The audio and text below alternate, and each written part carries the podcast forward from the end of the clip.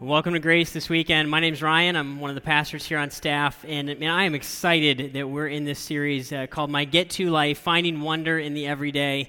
And uh, if you missed last week, and we kicked this off just one weekend ago, and uh, what we really said was that, that my life is always in a, we're in a series of circumstances, that, and I have really a, a set of choices on how I can view those circumstances. Right, at any given time, I can view my circumstances as something that I have to do, right? A series of obligations, or as something that I get to do. Right? And that's kind of the premise that we're setting up. And we said it's summertime. A lot of us are switching gears. And right, I know that a lot of us are going to be traveling. Maybe you're coming out of school mode, you're finishing up exams or graduating. Some of us are traveling, watching live stream right now, maybe even. Hello if you are. And in that time where we're switching gears, it's a great time for us to, to pause and really to ask the question, and how am I viewing my life today? Right? Is my life uh, a series of have tos, or is it a series of get tos? And I know for me, I first started to kind of see this mentality show up back in college. I would jump into a semester. I would jump into kind of new phase of life with all kinds of energy and excitement. I would view it as something that I get to do and then I would kind of lose steam over the semester. And by the end, I would feel like, man, I'm kind of trapped in this semester. I just want it to be done. I want it to be over with. This is something that I have to do. And we've been asking that question how did my perspective move so much on me?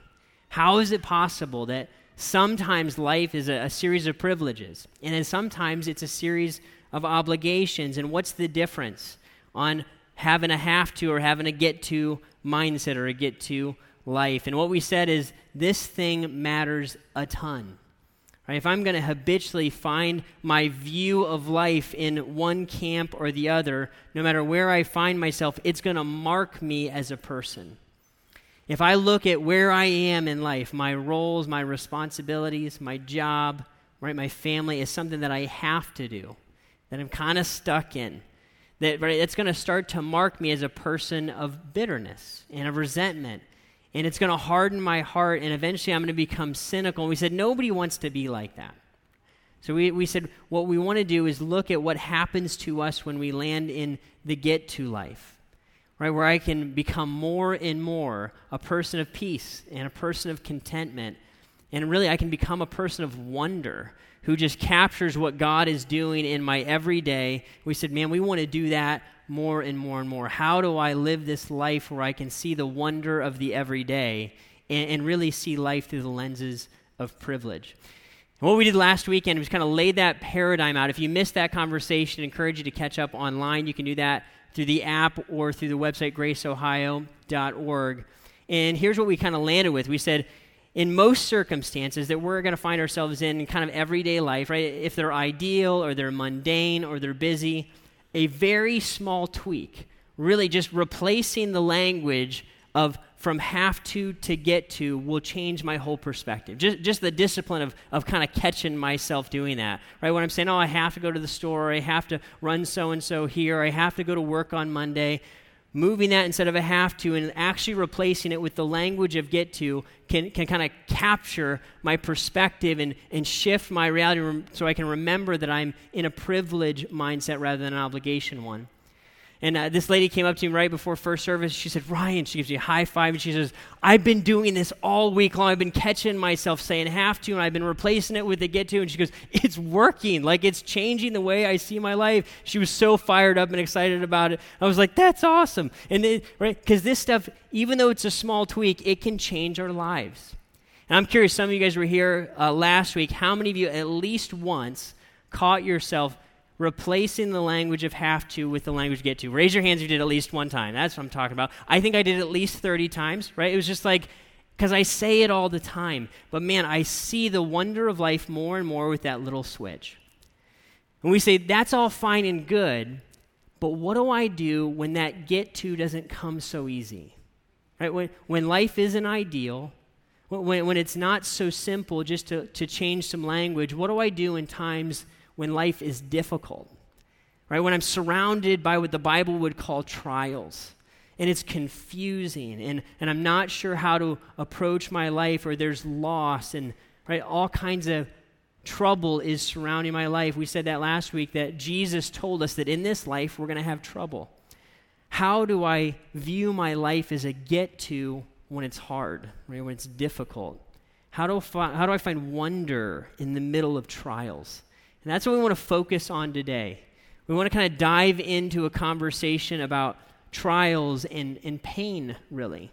Right? Because the reality is, in the human experience, we are going to have pain. And some of us are in the thick of that today, and some of us have been in the past, and some of us will kind of experience some of that someday in the future. But all of us at some point are going to experience pain and trials and frustration. How do I manage that? How do I find wonder in the midst of that? Right? Am I supposed to just slap on a happy face and pretend like it doesn't hurt? I hope that's not the answer, right? Nobody wants to pretend like everything's okay when it's not. Am I supposed to become so consumed in my pain that it kind of swallows me up and I lose myself in it? Certainly, that's not the answer that God would have for us. So, how do I walk in the middle of pain in such a way that I'm honest with myself on where I am, but I can also cling to wonder and cling to hope and find perspective in it? That's what we're going to be diving into today. And I, I want to start us off with a guy who is in the middle of a trial. Right? He's kind of smack dab in the middle of it. We're going to look at uh, some of his kind of story, his perspective. Go ahead and turn with me to Psalm 13 if you have a Bible with you. You can open up there. Psalm 13 is kind of in the middle. And uh, if you're a, a smartphone or iPad user, tablet user, you can look on the app or download that app, Grace Ohio, and follow along in the notes section. And if you need a Bible, if you need a copy of God's Word, you can uh, grab one from underneath the chairs there, open it up to page 378 in those chairs. And if you, you need one, you can actually take it home with you if uh, you need a copy of God's Word. So as you're turning there, Psalm 13, let me give you a little background on David. This guy, uh, he's an inspiration to me. Right? He's kind of a man's man, he's a warrior. He would have literally fought a lot of his life where, where he would have spent it in war. And so he's a guy who would have been surrounded in all kinds of trials. He would have been outnumbered. His life would have been in danger often. And he found himself in some rough and some sticky situations. He would eventually become king of Israel. And he's a guy who would have some high highs and some low lows kind of in his story. But overall, he's a guy that was marked by faith. And he trusted God. And what I appreciate so much about him is he doesn't candy coat it. Right? When he's struggling or he's having a hard time, he kind of tells us that's where he is. And he's honest with his relationship with God, kind of tells God what's happening in his heart. I, I want us to see this. Psalm 13, here's David, and here's what he says. He says, How long, Lord? Verse 1 How long will you forget me forever? How long will you hide your face from me? How long must I wrestle with my thoughts and day after day have sorrow in my heart? This guy doesn't sound like a warrior, does he? Or does he? Here's a guy who's being extremely transparent, extremely open about where he is. He almost sounds like he's in a depressive state. I'm going to read verse 2 again. How long must I wrestle with my thoughts and day after day have sorrow in my heart? How long will my enemy triumph over me? Look on me and answer, Lord my God. Give light to my eyes, or I will sleep in death. And my enemy will say, I have overcome him, and my foes will rejoice when I fall. This guy is honest, and he is open, and he's looking at God and saying, God, are you going to show up in the middle of this thing? Because I don't know how to manage it, and I don't have the answers, and I need you to help me a guy who, like all of us, could have incredible temptation to be self reliant, instead turns towards God in the midst of his trials. I think it's fascinating, it's encouraging that we can see David's example of how to approach trials. And, and that word trial is going to show up elsewhere in the Bible. That trials are going to be everything from, we always say, kind of the trivial to the tragic, right? And the trivial, it's going to show up in the everyday. It's getting caught in the traffic jam. You know, it's getting getting stuck behind the slow walker at the store, and you're just like, please, just a little faster, go. Right? It's like that one thing your coworker says, and it just bugs you and gets kind of under your skin. The next day, you're going to forget about it. It's no big deal. It's the trivial things, but in the moment, they grab our attention and they kind of consume us, at least for a little while. I was thinking about this this week. Um, Lori and I, we're like you guys, right? We're busy, and uh, we've got four kids. And uh, we had this just kind of spontaneous window of time open up one night this week, and we had about an hour, and Lori was like, I need to go to the store, honey. Uh, Sam's Club closes in one hour. Are you cool if I just run down the store? Can you watch the kids? And I'm going to go grab some groceries. I was like, great, let's do it. Awesome. No big deal, right? My six year old has all of these expectations about how the night's going to play out, right? She didn't communicate any of those expectations. She's a sweetheart little girl named Eden. She's very small. She's about this big, right? And, and she had all these expectations that she was going to connect with her mom and talk about some things that are coming up. And, and so Eden comes down the stairs and she finds me and she goes, Daddy, where's mom? You know, I go, Oh, honey, she ran to the store. Like, no big deal, right? Well, she loses her mind when I tell her that. She immediately, like it was spontaneous burst of tears popped out her eyeballs. I was like, How are you crying immediately? She just starts bawling. Why did mommy have to leave? I'm like, honey, it's one hour. Why did she do it? And she just keeps going and going. And I'm like, honey, please help me, right? I need some backup. What do I do with this child? I love her, but I'm not sure what's happening, right? And then she actually stops, right? And she looks at me and she goes, What's more important, the store or me? And I was like, Do not laugh at your children, right? But like in her little six year old heart and mind, man, the world ended because mom went to the store for an hour. All hope is lost, right? But, but that's the thing, from her vantage point, that little, little trial consumed her. Man, and that is true for all of us. If I'm six or I'm 96, if the trial is trivial or if it is tragic, when pain hits and my expectations aren't met, right? And, and something happens that sends me reeling, here's what I know about pain and here's what I know about trials is it will consume my attention and it's all I can see. Right? This is the totality of, of my vision at the moment a trial hits. I'm in the thick of this. Right? It's a six year old saying, I thought I was going to talk to my mom and she is not here. I'm going to lose my mind. Right? And, and that's true in the trivial man, it's even more true in the tragic and in everything in between.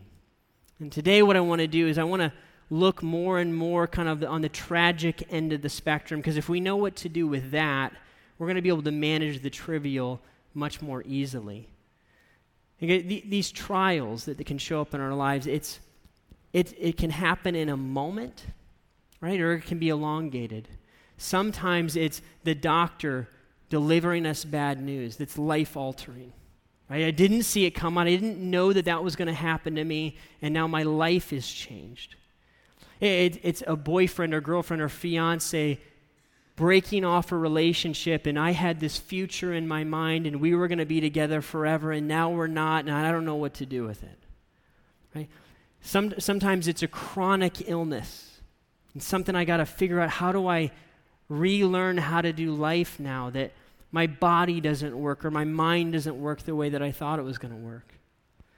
Sometimes it's it's approaching life and wanting to live my life with someone, wanting to find a spouse, and God hasn't brought that person. I'm trying to be patient, but I don't know how, and it's a trial, right? It's finding out that I have this problem in my marriage or problem in my finances and it's complicated and it's not going to be fixed easily and I don't know how to manage it. I can't get my head around it and all I can see is the problem. It's consuming me. Right? Sometimes it is unexpected or significant loss that all of us is, are going to face at one time or another. And when those trials hit, man, they hit us hard and they send us reeling. And here's what I want us to know it's okay that it hurts, right? We are human. And in the human experience, pain is normal and pain is expected.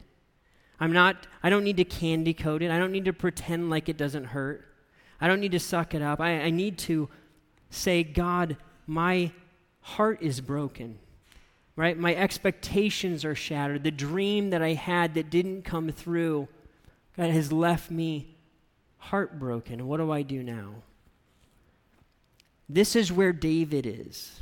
Right? He's in the thick of this, and we can see him, at least in this one psalm, actually in many other psalms, you're going to see this kind of thing come out, where he would look at God and say, God, how long? How long is this going to last? How long will this trial be? Are you going to hide from me forever? How long will my thoughts plague me? God, get me out of this problem. Now, somehow, David is able to move from there, from a place of being completely consumed by the trial that he's in, where all that he can see and all of his vision is this trial, and somehow he's able to move from there to a place where he's able to see more. And he's able to see that God is good. Look at this verse and how he lands this conversation, right? He's kind of lamenting towards God and telling God, God, show up in my life. I don't know what to do. Please save me. Verse 5, though, it's going to turn a corner, and another aspect of truth is going to show up in David's life. Here's what he says But I trust in your unfailing love. My heart rejoices in your salvation. I will sing the Lord's praise, for he has been good to me. David is able to see beyond, just a little bit beyond his pain, and start to see the goodness of God in his life. And here's what all of I think all of us do this, at least I do. When something happens, when tragedy strikes, or expectations don't play out the way that we think they're going to, it's pretty normal, at least for me, probably for all of us, to start to ask some questions. To start to say, is God good?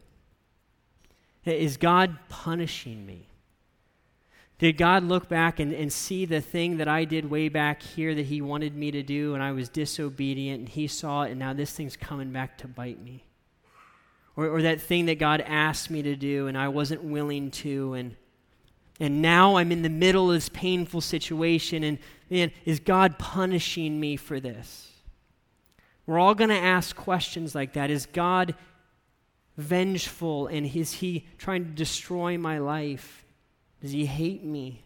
For real honest, some of us are going to we're going to get down to that kind of question.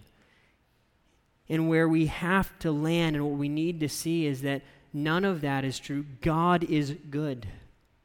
He is a good God. He's a loving God. Here's what David would land on this truth. Even though he couldn't understand all of his circumstances and couldn't get his mind around it, he clung to the truth that he could trust in God's unfailing love and he could trust the fact that God is a good God. He is not evil and he is not wicked and he's not vengeful towards me. He's the one that introduced salvation. And God is good. Now, if I start to see the goodness of God and I'm in the midst of pain, my vision can begin to expand from there. And here's what I can start to see that in the hands of a good God, no pain is wasted. Right? That's how that works. Nothing is wasted in the hands of a good God. And, and that's the next piece that I want to start to see that when I am broken and when my heart is shattered or when I'm just frustrated and restless and I, I don't know where to go, God will not waste that. We see this start to show up in a big way in the book of James. I just want to read you these handful of verses. You can turn there if you want, or you can just listen along. James chapter 1, verses 2 through 5. This was the first passage of Scripture I ever learned. As I came to know Jesus as a young adult in college, Pastor Jeff was teaching this Bible study, and uh, this was the first time I had ever heard the Bible taught. And I remember thinking, after going, you know, just like all of us, I'm going to go through hard times. I'd never seen this kind of fresh perspective on how to go through difficult times. Listen to what James says. It's actually mind blowing. James 1 2. Counterintuitive. Here's what he says Consider it pure joy, my brothers and sisters, whenever you face trials of many kinds, because you know that the testing of your faith produces perseverance. He says, Let perseverance finish its work so that you may be mature and complete, not lacking anything. If any of you lacks wisdom, you should ask God, who gives generously to all without finding fault, and it will be given to you. James is going to say, when I'm in the middle of a trial, I'm able to consider that pure joy. Now, I want to make sure this is clear. The circumstance that I'm in, if it's loss or if it's cancer, that, that's not a good circumstance. That's, that is a terrible thing. God hates death, and God hates the, the ramifications that are going to show up because sin is in the world. That stuff was never the heart of God. It was never intended that that would happen, right? Sin created these problems that we have all around us. James isn't looking at us and saying, I want you to rejoice and be glad that you have X terrible circumstance. What he's saying is, it's not the, the trial I'm rejoicing in. I'm rejoicing in what the trial produces in me. Why? Because God will never waste any pain. Right? Every frustration and every tear cried, and if I submit that trial to God and I allow Him into my life, He will not waste anything. And that is critical for me to know. I need to know that. That it's not in vain. Right? That, that I'm not suffering without reason. That God will, because He is good, He will take the pain that I'm experiencing in my trial. And, and this is what James says it produces perseverance in me, it changes me. And He'll maximize that in me. And Jesus Himself had to do this. Isn't that fascinating? Jesus, 100% God and 100% man, right? The God man. Hebrews would say that the God man, Jesus, learned obedience by what he suffered. That even he himself grew through trials. And we follow that same path. You and I will, as we grow and change, it's one of the ways God makes us more like Jesus and while none of it makes sense in the moment, as I make my way through a trial, I start to see that God redeems it. He does not waste it, He maximizes it for my benefit, and then eventually I can help others as well. God is good. Nothing is wasted in His hands. But that's not enough, right? It's not enough to know that there's a good God out there somewhere that's just maximizing my circumstances ultimately, I, I need to see this next part that in the thick of trial, my God is actually with me. He's actually with me. Right? He's not distant. He's not far off. He is actually here with me. Look at this verse I put on the screen for us. Psalm 30, 34 18. The psalmist says this The Lord is close to the brokenhearted and he saves those who are crushed in spirit. Pain has a way of making us feel incredibly lonely, doesn't it? When I'm in the thick of it, I, I feel alone, and I need to know that God sees every emotion that I have. He knows exactly what's going on inside my heart. And even though no one else fully understands it, right? They, they don't know all of the circumstances, they don't see all of the injustice and, and all of how it could have worked out the right way if only. Right? They, they don't know how deep the hurt is when that person did this. But God actually knows that, and He sees that, and He's here with me, and He's like a father who is looking at his heartbroken child, saying, Come to me. I want you to be with me. I'm right here waiting to receive you and to let you in. He is close to the brokenhearted.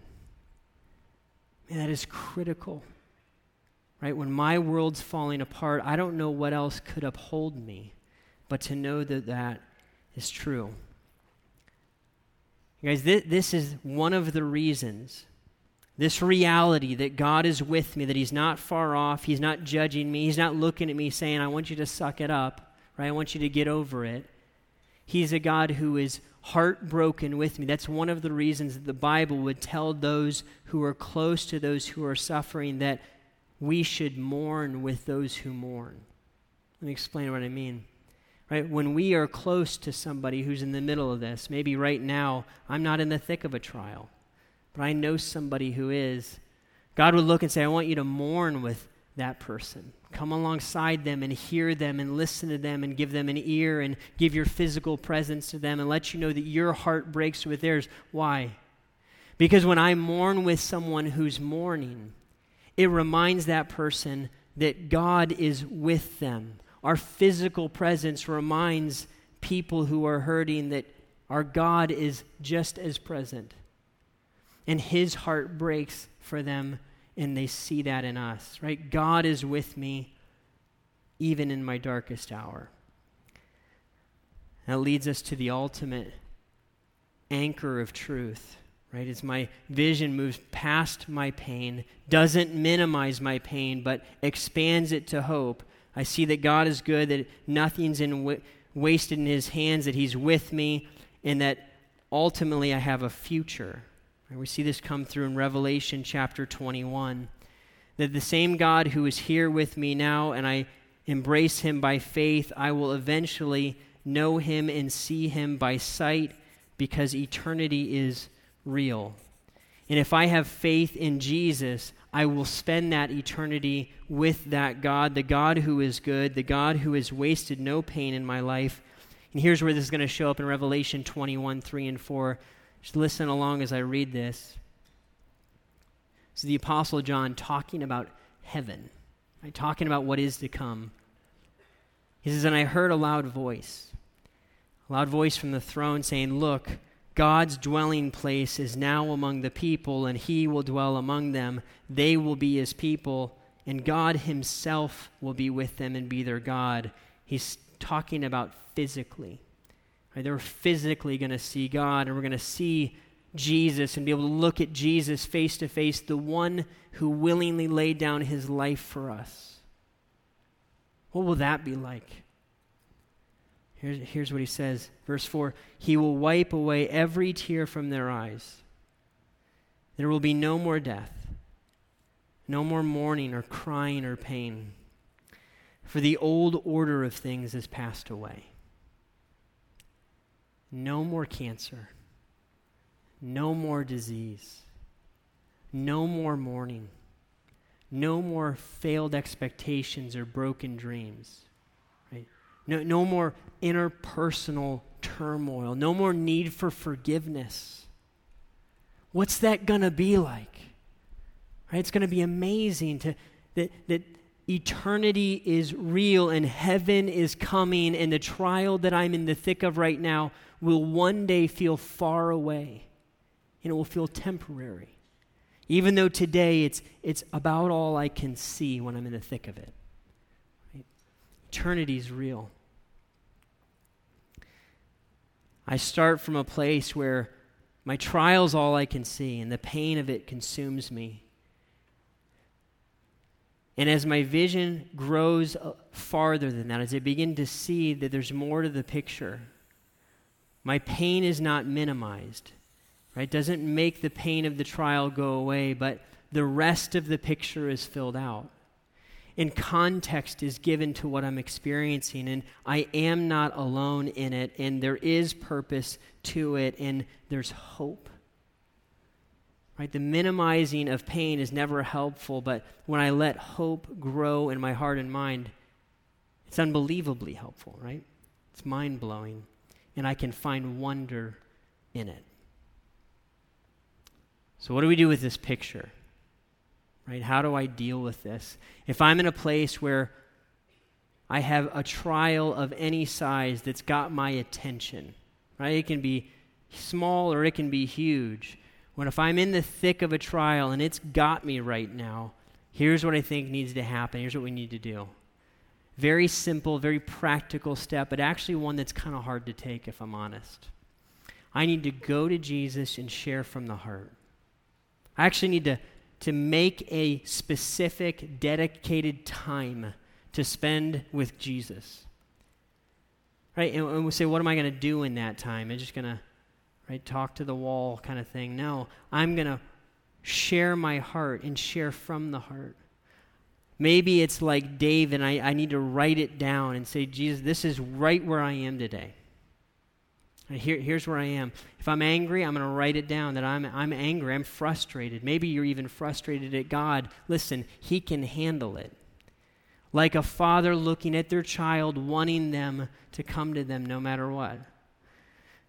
Uh, maybe I write it down for me what it looks like when, when I'm in the thick of trials and I start to realize that's where I am and I start to hit wits' end. Here, what I do is I go out into the woods. And sometimes I go out into the woods and if I'm frustrated, I yell. I'll, I'll yell out to God and say, God, I have no idea why this is happening. What do you want me to do? I don't understand it, right? And wherever I am, I'll kind of communicate that to God because He's a real person, right? We're not talking to the air, we're talking to God who is with me. He is real. And man, that's what a relationship with Jesus can look like. I can get to go to Him even in my darkest hour. Can I make a time and set that aside to actually be with Him and be with Him face to face? Love it if that's where you are, you would make that appointment even today. And say, this Tuesday at 9 or whatever, I, I want to go be in the woods or I'm going to be in my dorm room right with my face in the ground crying out to God and being real or I'm going to sit in my journal I'm going to write down whatever God's doing in my heart and I'm going to share that. I think you're going to be surprised Man, when you, talk out loud to God, the emotion that gets involved, how helpful it is to communicate with, with Jesus in a real way, just like you would a person. That's what David was doing. A real guy talking to a real God and change his heart. And it would move his perspective. And this, this is what will happen when we do that. It goes to the next part, right? I go to Jesus, I share my heart, and then I begin to see the rest of the picture. We don't need to rush this. Right? There's no hurry. But slowly but surely, I want to start to see more than my pain that there's hope to be had, that there's wonder to be had, and, and that God wants to meet me in the middle of it. He will not leave me. He is not angry at me, and He loves me, and He's passionate for me. I want to start to see the rest man, and my, my perspective will start to change in powerful ways. I was thinking about uh, this conversation this week, and a friend showed me this, this blog post uh, from a family member in our church, a very brave woman who's gone through the most difficult tragedy I can think of. Right? She, she lost her husband, a, a precious man and leader here at Grace. His name is Ricky. Two months ago, he passed. And Liz, his wife, has begun to share about how she's coping with all this. They have four young children. And she's honest, and it's not always easy, but somehow she's coming through this with a hope that, that I think is supernatural. I asked her if I could, could share this with you, and she said, Absolutely. Here's her last post, at least the last one I've seen. She called it Better Not Bitter. She says, In the end, you can't always choose what you keep, you can only choose how you let it go. She starts off, she says, I've been mulling over this the last few days. When I spoke at the funeral, I commented that I wanted to come out the other side of this awful time a better person, not a bitter one. I had originally heard this phrase a few years ago from a couple in our life group at church. Their son passed away unexpectedly when he was very young. They know pain. They have taken an awful circumstance and they chose to use it for Jesus. Better, not bitter. What does it look like on a practical level? Choosing to trust that God knows best. I know that on a head knowledge level, but in my heart can I say it? When grief hits not only close to our home, but actually hit our home with the force of a tornado, can I say that God still knows best and really mean it? In the last few weeks, I've felt my faith growing leaps and bounds. As I read the Bible and reflect, I see God with us in our pain. He feels it too. He's closer to us than ever before. She quotes Psalm 34 The Lord is close to the brokenhearted and saves those who are crushed in spirit. Knowing He is a God of compassion and feels what we are going through is drawing me closer to Him. Weird how that works.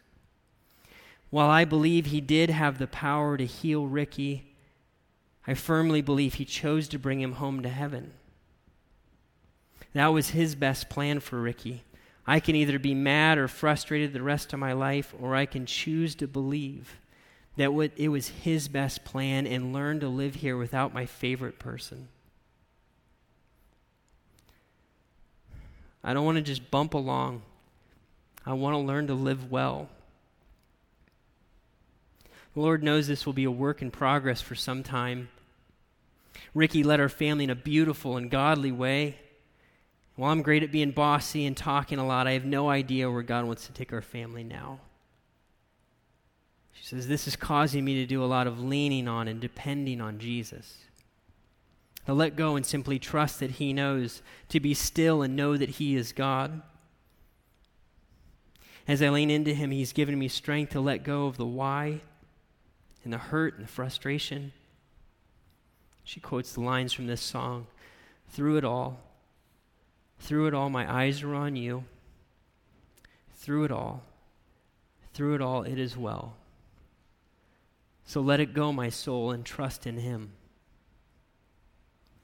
She says, I still sing this song like every hour of every day. Tony, her son, asked me the other day, uh, Mom, you played that song like 20 times. Do you like it or something? She says, because of Jesus, I get to choose my response. I can take the negative to God and focus on His overwhelming goodness. I can take every sting to the Holy Spirit and let Him make my life sweet, even in my pain.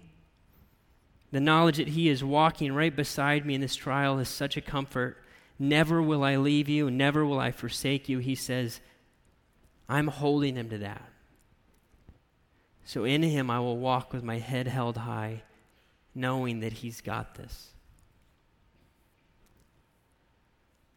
But I have, I have no explanation for this outside of the grace of God. I cannot imagine life without my wife. And she's doing this. And she would want you to know that it's the grace of God in her that is causing her to see beyond the excruciating pain that she's in to see hope. And that the grace of God that is being brought to bear in Liz's life is the same grace that can be brought to bear in ours in any time, in any trial, in any circumstance. And like, like Liz says, I get to choose Jesus and I get to live life with Him in the good times and in the bad, and God will show up and be with me through it. And somehow she's done this. She's finding wonder in the worst of trials. Guys, as we close our time here, I'm going to have the band come up. I, I want us to begin to be honest like Liz has been. This is her heart on display. Kind of begin to be honest and say, God, this is where I am. Like David and like Liz, can I put myself out there and start to say, Jesus, will you meet me here? We're going to put a verse here up on the screen and read that and meditate on that and begin to engage Jesus even today. He loves us, He's passionate for us. He wants to know us on a one on one intimate way. Right? Can we find wonder even in the trials? Let's pray together. Father, we say thank you. God, that, that thank you doesn't always come easy. And Lord, you know that. You know our hearts. Uh, you know our, our disappointments and our heartbreak. You see it all. And you love us still. God, and we get to meet you there, and you meet us here. God, I pray that you would give us courage just to be honest.